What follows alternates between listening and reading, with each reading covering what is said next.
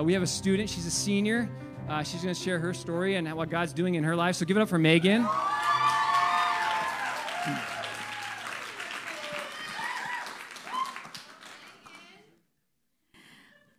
Hey, thanks, Chad. Um, so, like Chad said, I'm a senior, and I'm just going to very quickly walk you through my four years at OSU.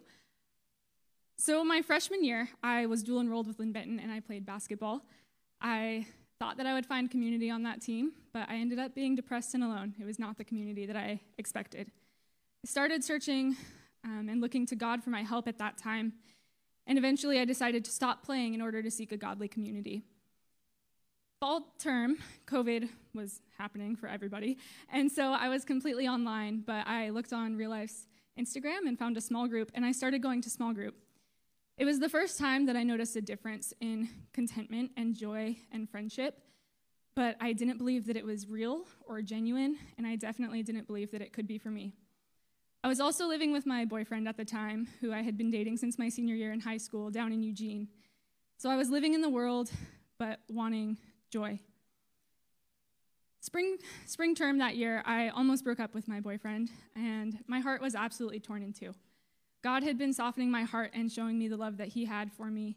And I loved God more than anything, but I also loved Max more than anything. I didn't understand why He was tearing my heart in half. At Shasta that year, I pleaded with God and I recommitted myself to pursuing God first and leading others in my life to Him. And I was rebaptized, and then I went back to my boyfriend in Eugene. My junior year, we moved to Monmouth together. Max was on the track team at Western, and I still wanted both. I was trying to make it work on my own with my relationship with both Max and God. But through my small group and through listening to the Bible on my daily commute from Monmouth to Corvallis, God was softening my heart. My relationship with Max was going great, but I began to notice that I was missing the fullness that God wanted to give me. I started to notice that there was a lack, especially in my relationship with Max, because he didn't share the same beliefs. Then Max committed to Washington State um, for their track team, and he moved up to Washington, and I now had the opportunity to branch out and find more community and move to Corvallis. I wasn't sure exactly where I would live. Housing is obviously very difficult in Corvallis. And I wanted mentorship and Christian roommates, but I also wanted people that were comfortable with my sin so that when Max came to visit, he'd be able to stay with me. Through a friend of a friend of a friend, the house I'm currently in was shown to me through Instagram. And there's no other way to explain how I got there except that God made it happen. I knew it would be difficult being long distance, and so I wanted some support from my roommates. And ultimately, I chose the mentorship over people that would just be comfortable with my sin, but I had no idea what that entailed.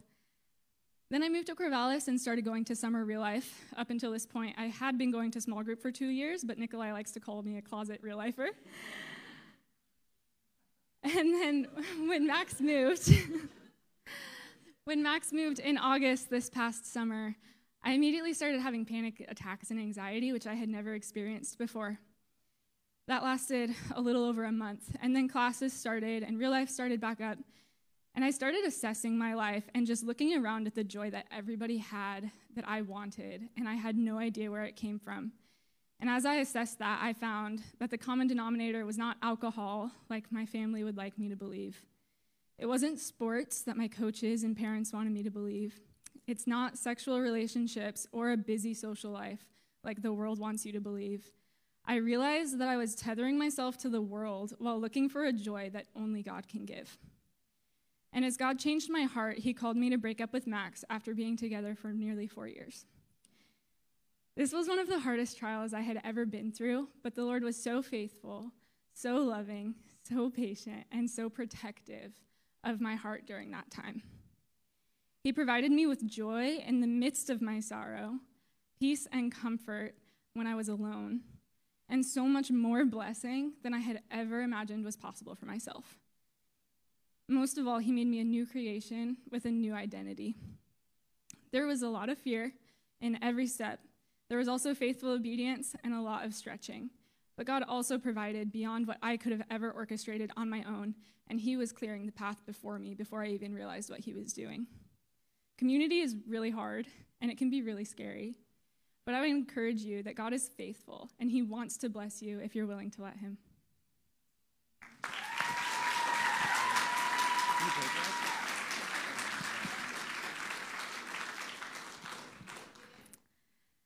God, I just thank you so much for this community and for every single person in this room and for bringing them here tonight and for doing things in their lives that they might not even notice yet that they'll look back on in four years and see God was there and God was moving and God was clearing a way for me and protecting me. And um, I just pray that every single person in this room would know how much they are loved by you, Lord, and that you see past their sin and you see past their shortcomings and that you've covered them. And um, I just pray that this would become so well known within their hearts and such an unshakable truth that they could stand firmly on, even when they mess up and even when things get difficult. And I just pray that you would be there for them and protect them and comfort them, Lord, and bring people alongside of them that could do the same. I pray over Nemo and the rest of our night, and I just bless you and or praise you and thank you for everything that you're doing, Lord. Amen. Hey, thanks. Thank you. Awesome.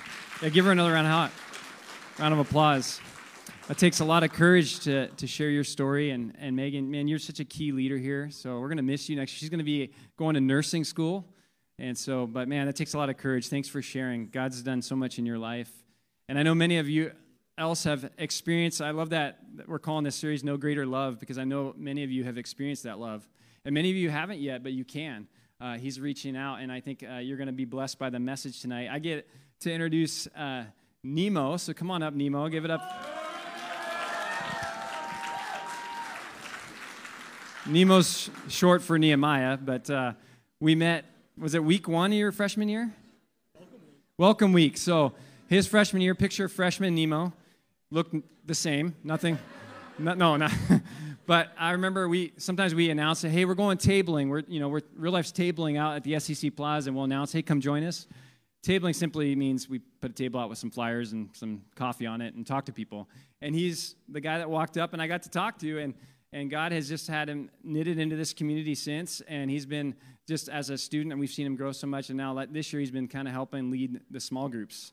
And so we're so thankful for him, and we're excited that God's just given him the gift of uh, teaching. And so we're excited for him just to, to share the next section of Scripture. So again, give it up for Nemo. How's it going, guys? Welcome to Real Life. If this is your first time here, we love to have you here. So just thank you for coming tonight. And uh, hope you all had a good Easter. Um, I know for myself, I definitely had a good Easter. After going to church, I went to the Enchanted Forest, which is like Oregon's version of Disneyland, but nowhere, nowhere near the same experience. And it was like pouring down rain. But that's Oregon for you, and still had a good time. Uh, some of you guys don't know me at all, and that's okay. You maybe are going to get to know me a little bit better tonight. Some of you know me pretty well and have known me for the past four years. Where's my small group guys at? Let's go. Thanks for coming. All right, like Chad was saying, this term we've been going through John chapters 13 through 17. And uh, today we're going to be going through the last half of chapter 13, which, um, as Chad was saying last week, we were going through that. And. Um, we found out that they were observing the Passover in Jerusalem. And before they ate, Jesus washed his disciples' feet as an example of serving one another. And then Jesus tells his disciples that one of them will betray him. And that's where we pick up tonight with Jesus' betrayer, Judas Iscariot. Uh, before we start, I'd just like to pray. Dear Heavenly Father, I just want to thank you for this um, opportunity to all come together tonight, Lord, um, as believers. And Lord, I just pray that your word would just reveal your will to us, Lord, and that we just be able to feel your love. And Lord, your word is living and powerful, Lord. And I just pray that um, as we go through it tonight, Lord, that we just be seeing things we haven't seen before, Lord, that it be revealed to us in a completely new way. In Jesus' name, amen. All right, so if you guys want to open up to John 13, verse 21, I believe it's up on the screen. Thank you to Caleb for making those slides. I did not do that. All right. After saying these things, Jesus was troubled in his spirit and testified, Truly, truly, I say to you, one of you will betray me. The disciples looked at one another uncertain of whom he spoke. one of his disciples, whom Jesus loved, was reclining at the table at Jesus' side. Simon Peter motioned to him to ask Jesus of whom he was speaking. So that disciple, leaning back against Jesus, said to him, Lord, who is it? Jesus answered, It is he to whom I will give this morsel of bread when I have dipped it. So when he had dipped the morsel, he gave it to Judas, the son of Simon Iscariot. Then, after he had taken the morsel, Satan entered into him. Jesus said to him, What you are going to do, do quickly.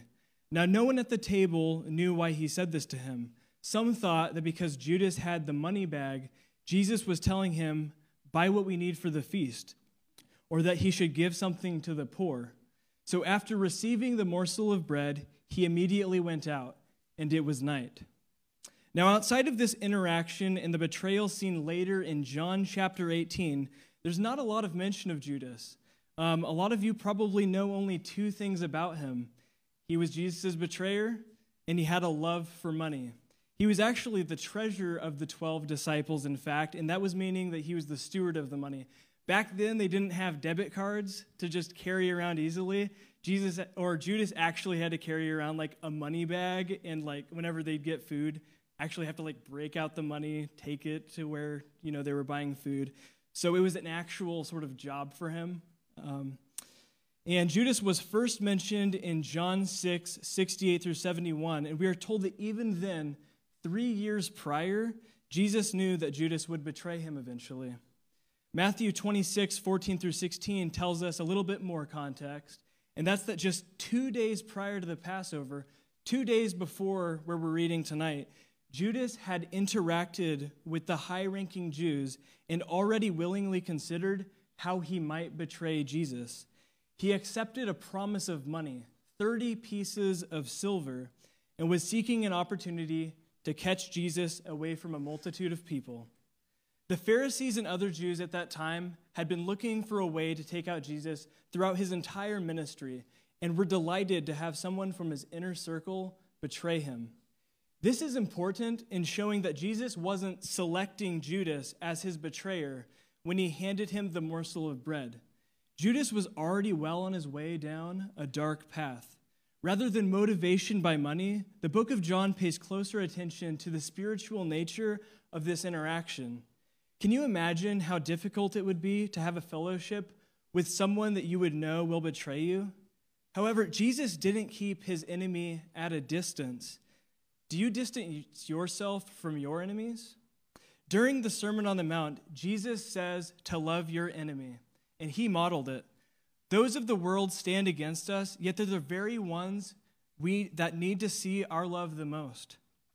We are called to love them and pray for them, not push them away.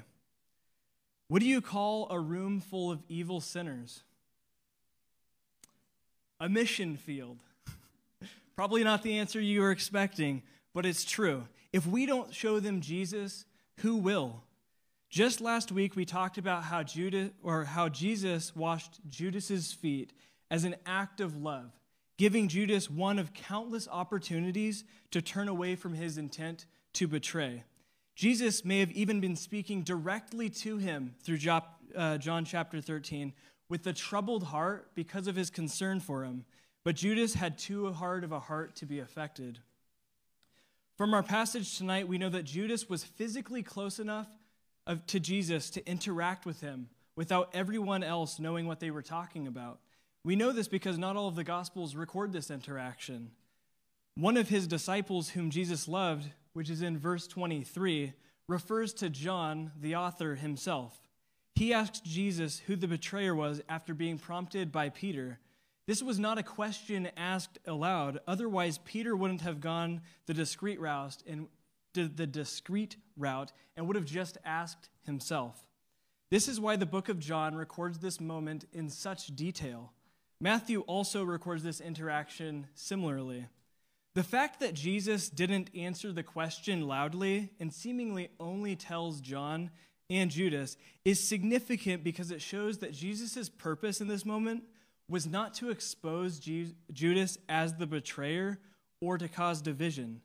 In Matthew's account of this interaction, we see each of the disciples ask if they are the betrayer. It was unthinkable to them that anyone would intentionally betray Jesus, so they began to wonder if they might do it accidentally. Even Judas said, Surely not I. Judas had fooled some of his fellow disciples, but Jesus made it, made it clear he could see his heart and also revealed he wasn't being taken by surprise. At the time, it was customary action for the host to offer a morsel of bread to an honored guest as a mark of divine love which seeks to overcome evil with good. After Judas accepted the morsel of bread and did not repent, Jesus knew Judas had made a choice to reject his love and subtly told him to leave. This was a man who witnessed countless miracles, heard his teachings in person, and had personal fellowship with Jesus, yet he did not place his trust in Christ. He was even present for the Sermon on the Mount in Matthew 6:24 when Jesus said, "No one can serve two masters, since either he will hate one and love the other, or he will be devoted to one and despise the other. You cannot serve both God and money." You may have heard the saying, sin takes you further than you want to go, keeps you longer than you want to stay, and costs you more than you want, you want to pay. It likely started out small for Judas. He likely started by stealing just a little bit of money out of the treasure as the treasurer, and then grew desensitized over time, falling into deeper sin with each time. I'd be curious to find out if he had even thought through a plan for what to do after turning Jesus in. In today's value, the silver that he took to betray Jesus is only worth around $300. So it definitely wasn't him trying to make a fortune. However, it was him trying to make another dollar. I'm sure many of you have heard the verse Mark 8:36, "For what shall it profit a man if he shall gain the whole world and lose his soul?" By storing up riches in the world, Judas demonstrated that he was not eternally minded. He saw and heard what being a follower of Jesus had to offer, but he settled for less than eternity. We are told in verse 27 that, that Satan had entered into him. Satan had been targeting Judas for a long time. His love of money was the foothold, and Judas had finally accepted the deal. John records Judas leaving supper at this time. Jesus brings Judas into the light, and Judas retreats into the dark. The last verse of that section says, It was night. And perhaps Judas had experienced daylight for the last time. In verse 31, when he had gone out, Jesus said, Now is the Son of Man glorified. Now is the Son of Man glorified, and God is glorified in him. If God is glorified in him, God will also glorify in himself and glorify him at once. Little children, yet a little while I am with you. You will seek me, and just as I said to the Jews, so now I also say to you Where I am going, you cannot come. A new commandment I give you, that you love one another, just as I have loved you. You also are to love one another. By this, all people will know that you are my, disciples, if you have love for one another. Now, God is glorified in this moment because the ultimate purpose that Jesus was born had arrived. The purpose of being the expression of God's mercy and grace on the cross, which would bring salvation to the world. What's interesting is that he states this after Judas leaves. It was the beginning of the end for Jesus. Through Judas leaving, it was the commencement for being led to the cross. And he was using his remaining time to serve and prepare his faithful disciples rather than thinking of himself. What he says here, where I'm going, you cannot come, is brought up again and better explained later in this chapter and again in chapter 14, which we will look at next week. Essentially, Jesus tells them that they cannot go where he goes yet because he had to go before them to prepare the way. We also see that God was not done using them on earth through the rest of this gospel and the other books of the New Testament, for they also had the purpose of the Great Commission, which was spreading the gospel. With this new commandment that Jesus says, we see that to love as Jesus loves is a testimony of our faith as true believers. Jesus wasn't necessarily creating a new t- uh, commandment for his disciples. Rather, he was representing God's heart in a new and fresh way that would resonate with them. Now, why didn't he just say, just as I have loved you, you are to love all people? After all, we just talked about loving our enemies. Well, the genuine love that Jesus' followers have for one another is one of the things that makes the Christian faith attractive. This form of love is unlike any other, and it's a hallmark of the Christian walk that people from the outside should recognize and desire to partake in. I've heard this said about the perception people have of real life, and I can testify that it's one of the things that drew me into this community initially. You really won't find this sort of love outside of, you know, small Christian community like real life out there in the real world. I work at UPS, and it's quite shocking every day how different the community is here versus the community in a workplace. And I have a couple of my coworkers here, and they could probably say the exact same thing. So don't take it for granted. And if you aren't integrated into this community yet, take a step forward. Get to know people because you're going to experience something here that you may not have ever experienced before. If we go back to verse 36, Simon Peter said to him, Lord, where are you going? Jesus answered him, Where I am going, you cannot follow me now, but you will follow afterward. Peter said to him, Lord, why can I not follow you now? I will lay down my life for you. Jesus answered, Will you lay down your life for me? Truly, truly, I say to you, the rooster will not crow till you have denied me three times. In this last section of chapter 13, we see another form of betrayal, this time by Simon Peter. But whereas Judas's betrayal was planned and deliberate, Peter's denial wasn't. It was an emotional response. Peter was one of Jesus' first disciples, and he's prevalent throughout the Gospels and was a persistent and faithful follower of Jesus.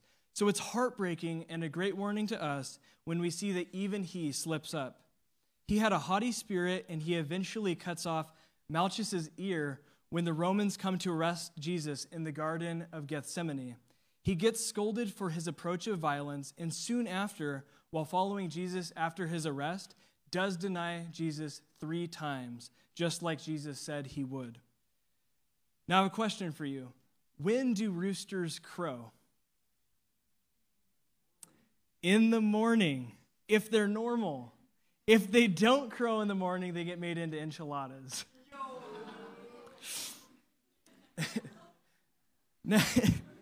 now, the rooster crow is interesting because if you reflect on what was mentioned back in verse 30, it ends with, It was night. And that means that Peter denies Jesus all three times within a 12 hour period. At the start of this chapter, it was night. And by the time that Peter denies him, it wasn't even the next morning yet. Remember that Peter remember that guy that Peter sliced the ear off of? Well, he even denied Jesus in front of that guy's cousin who was there and saw Peter cut off the ear. so admitting to follow Jesus was certain admitting to follow Jesus was certainly a risk, and it was one that he was not willing to take. He fought in the garden, but he feared at that moment. After the third denial, the rooster crowed. Peter immediately remembered what Jesus said, and he broke down and wept from conviction. Now, Judas and Peter both experienced guilt. But whereas Peter returned to Jesus, we are told that Judas returned to the Jews, the Pharisees, and tried to return the money to them because he was feeling so awful. But he did not return to Jesus. Rather, he continued to spiral away from him. And eventually, we find out that he commits suicide. Now, I believe Jesus would have forgiven Judas his betrayal may have sealed Jesus' fate, but not his own. No one is too far gone that they can't turn to Jesus. Corrie ten Boom once said that there is no pit so deep that God's love is not deeper still. After Jesus' resurrection, rather than asking Peter to confess his sin, Peter is asked three times, Do you love me? God's heart wasn't to have Peter caught up in his shortcomings and beat himself up for days after he let him down. He just wanted Peter to confess his love and be all in. This was used as a humbling lesson for Peter. It takes boldness to proclaim the gospel and to be a follower of Christ, something that he would come to know well as a missionary and eventually being a martyr for the faith. Now, you're probably wondering what was up with the chicken and the pig question at the start, and maybe why I'm wearing this shirt. Um, before I get to that, though, I also want to give a shout out to that um, merch contest because that's originally actually how this shirt came to be. I entered a merch contest and I lost horribly, but I designed this shirt and I still wear it every once in a while. now, if you're a business major, do we have any business majors in here? All right. Now, you might be familiar with the fable of the chicken and the pig. And you might be wondering, like, what's a fable? Well, it's basically just an analogy. And I first heard it when I was in Awana during high school, and it's stuck with me ever since. So I wanted to share it with you guys tonight. So it goes like this A chicken and a pig are friends. They decide they want to start a business. Because they both liked food, they thought, let's start a restaurant. While brainstorming ideas for what to name their restaurant, the chicken proposed to call it Bacon and Eggs. The pig contemplated this idea. He then said, Well, for you, that would involve a small sacrifice, but for me, it would involve total commitment. You see, the chicken is involved by producing a daily egg, whereas the pig, however, must be fully committed, all in. Our commitment to Christ must be more than mere involvement in church. It must involve our whole life. Just attending church on Sundays is the equivalence of giving a daily egg. When we come to Christ, we must be willing to live out our walk in total commitment. We must be all in. Being all in does not mean not failing, it's about the heart. It means to be invested in a relationship with Him to be a disciple of Him. So I ask you, will you lay down your life for Jesus, cast aside your worldly life, and present yourself as a living sacrifice to glorify Him? I think we would all like to say that we are all in. But like Peter, it can be tempting to overestimate our capacity to serve. As Christians, we are not guaranteed an easy life. In fact, as we will read in John 16 in a couple of weeks, Jesus says we will have tribulation in the world, but to take heart because he has overcome the world. As Christians, we shouldn't be surprised when hardship arises or that it's uncomfortable to profess following him. In actuality, we should be concerned if we aren't experiencing social pressures, facing attack, and going against the grain of culture. It should be uncomfortable to stand against the immorality so common in our world. We are human, and there are going to be times that we mess up. Judas, Peter, and the rest, of the disciples did too. What matters is what we do next turn to Jesus or flee from him. Let us not forget that it wasn't Judas that sent Jesus to die on the cross. Jesus died for our sins. If you're here and you haven't placed your trust in Jesus, I want to give you an opportunity tonight. Judas shows that we can know in our brain who Jesus is without making him Lord of our lives. The Lord knows where you stand, even if the people around you do not. God searches man's heart. Don't settle for less than eternity. Don't harden your heart to the gospel. Worship band, you can come back up. Now we can we cannot earn salvation on our own. No amount of good works can exonerate our sins. What we do deserve is judgment. God is perfect and just, and because we have all trespassed his laws, there is a fine that must be paid. Romans 6:23 says, "For the wages of sin is death, but the gift of God is eternal life through Christ Jesus our Lord." God sent his son to pay that fine for us so we wouldn't have to. The death sentence we deserved, Jesus took upon himself to wipe away the sins of the world. Salvation is a free gift that only comes from ju- trusting Jesus died for you and rose again three days later, claiming victory over death and sin. Jesus wants a relationship with you. Repent from your sins and follow him. So don't wait. There's no, there's no more an opportune time than now. None of us know when we're going to die. Rid yourself of the burden of not knowing what happens next and call upon him who saves. Let's pray. Dear Heavenly Father, we just want to praise you again for this opportunity to be together as a community tonight, Lord. And Lord, I just pray for all of the people here, Lord, who have not placed their trust in you yet. And Lord, I just pray that they would consider taking that step that they haven't uh, taken. Maybe they're considering it for the first time, or maybe they've been here for three years following you, hearing your teachings. Lord, I just pray that their heart would be open to you, Lord, that you would just reveal yourself to them in a new way. If you haven't placed your trust in Jesus, you have nothing to lose. You see, it's not a burden to be a follower of Jesus, it brings so much freedom and so much love. And uh, I just pray that you would see that and um,